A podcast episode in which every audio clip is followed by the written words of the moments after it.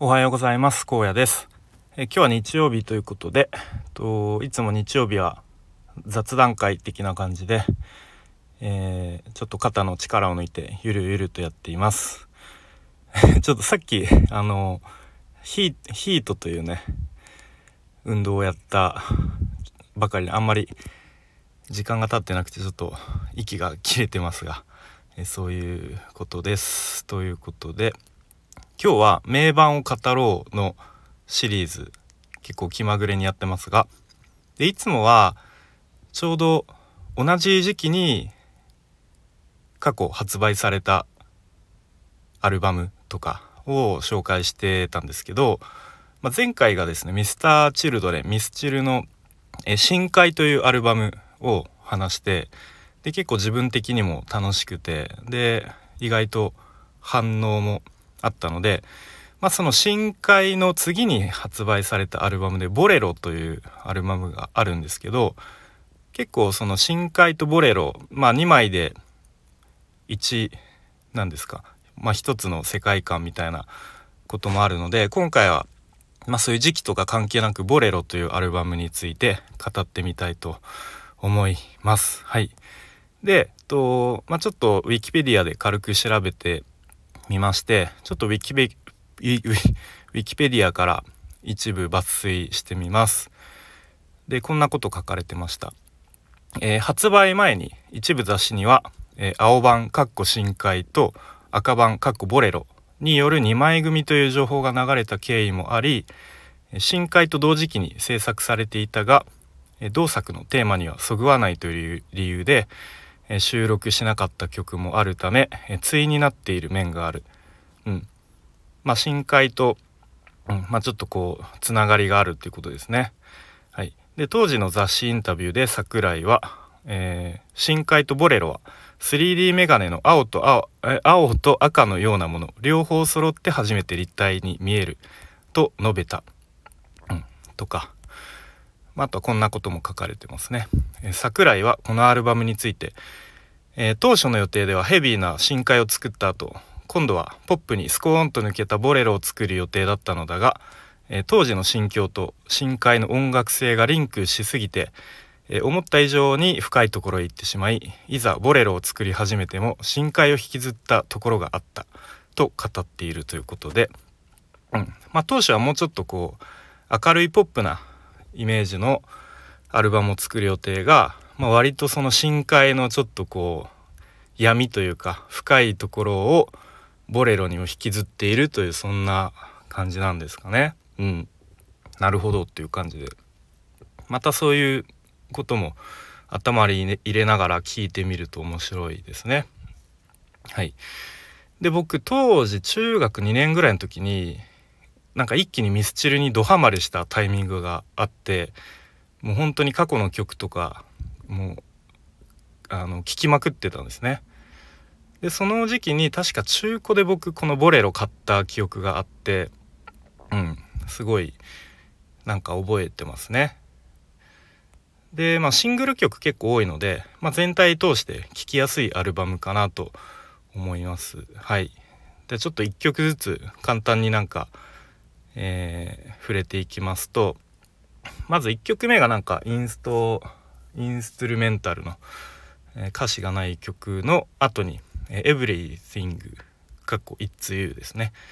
まあ、これはもうなんかシンプルにいいいいメロディーいい曲だなという感じでとまあ多分確かその桜井さんが不倫かな？浮気かな？分かんないけどしてた時の相手を思った曲みたいなことを聞いたことがありますね。うん、でギターソロ確か桜井さんが弾いてて結構かっこいい感じですね。はい。えー、じゃあ2曲目ですね「タイムマシーンに乗ってなんかこれはこう曲調が明るくてポップななんかロックンロールっていう感じですが、まあ、歌詞はかなり社会風刺があの聞いてるなという印象ですね。うん、まあたまになんか聴きたくなるような、まあ、明るいポップなロックって感じですかね。はい。で次3あ4曲目になるのか「ブランニューマイラバー」これなんかイントロのギターがすごい印象的ですごいかっこいいなというリフで歌詞が結構なんか刺激的というか攻撃的というかうんなんかちょっとこう放送用語に触れるようなあのワードとかも出てくる、うん、そんな結構これもなんかロックな感じの曲ですね。はい、で次 S, S ですねこれもシングル曲かな。あのサビの「何が起きても変じゃない」っていうのは結構印象的かと思うんですけど確かなんか阪神大震災が起きた後にそれに影響されてというか作った曲と聞いたことがあるような気がしています。うんまあ、そんな感じで曲を聴くとまた違った印象かなと思うんですけど、うん、結構なんかあのなんか地位も名誉も大して意味ないじゃんみたいなこととかを歌われていて、うん、まあなんか当時の桜井さんの心境が現れているのかなと思ったりしますね。はい、で次ですね。シーソーゲーム「勇敢な恋の歌」もうこれはもうスコーンと突き抜けたポップなもうポップな明るい曲っていう感じですね。うん、まあその男女のこう恋愛の歌ですよね。うんまあ、これもなんかたまに聴きたくなったりカラオケでも歌いたくなるような曲ですね。はい、で次が「傘の下の君に次ぐ」うん、これ結構なんか割と曲調はポップだけど歌詞は重いかなというイメージなんですけどとこれ調べたらその在日米軍の傘下という意味での傘の下っていうタイトルだそうですね。うん、で歌詞でなんか資本主義にのっとりとかなんか虚栄の我が日本ですとか結構、うん、社会的なイメージが込め込められているなという印象の曲ですね。うん、で次「アライブ」これ結構衝撃的な曲だったと思うんですけどもうイントロからまあなんかすごいちょっと重々しいリズムが単調的になってで歌詞一番最初にいきなり「この感情は何だろうやけに腹立つんだよ。自分を押し殺したはずなのに」という。もうここからしてもう桜井さんのちょっとこう闇の闇ソングだなっていう、感じですが、まあ、これもウィキウィキペディアで書かれていて当時プライベートでかなり精神的に苦しんでいたということですね。うん、でそう前半から途中まではかなり単調な打ち込みのリズムが淡々とこう流れてでそれがまたこうもう無の感情が表現されてるって感じがしてで後半で一気にこうギターの音がジャーンとなってそこでなんかちょっとこう感情の盛り上がりみたいのがあの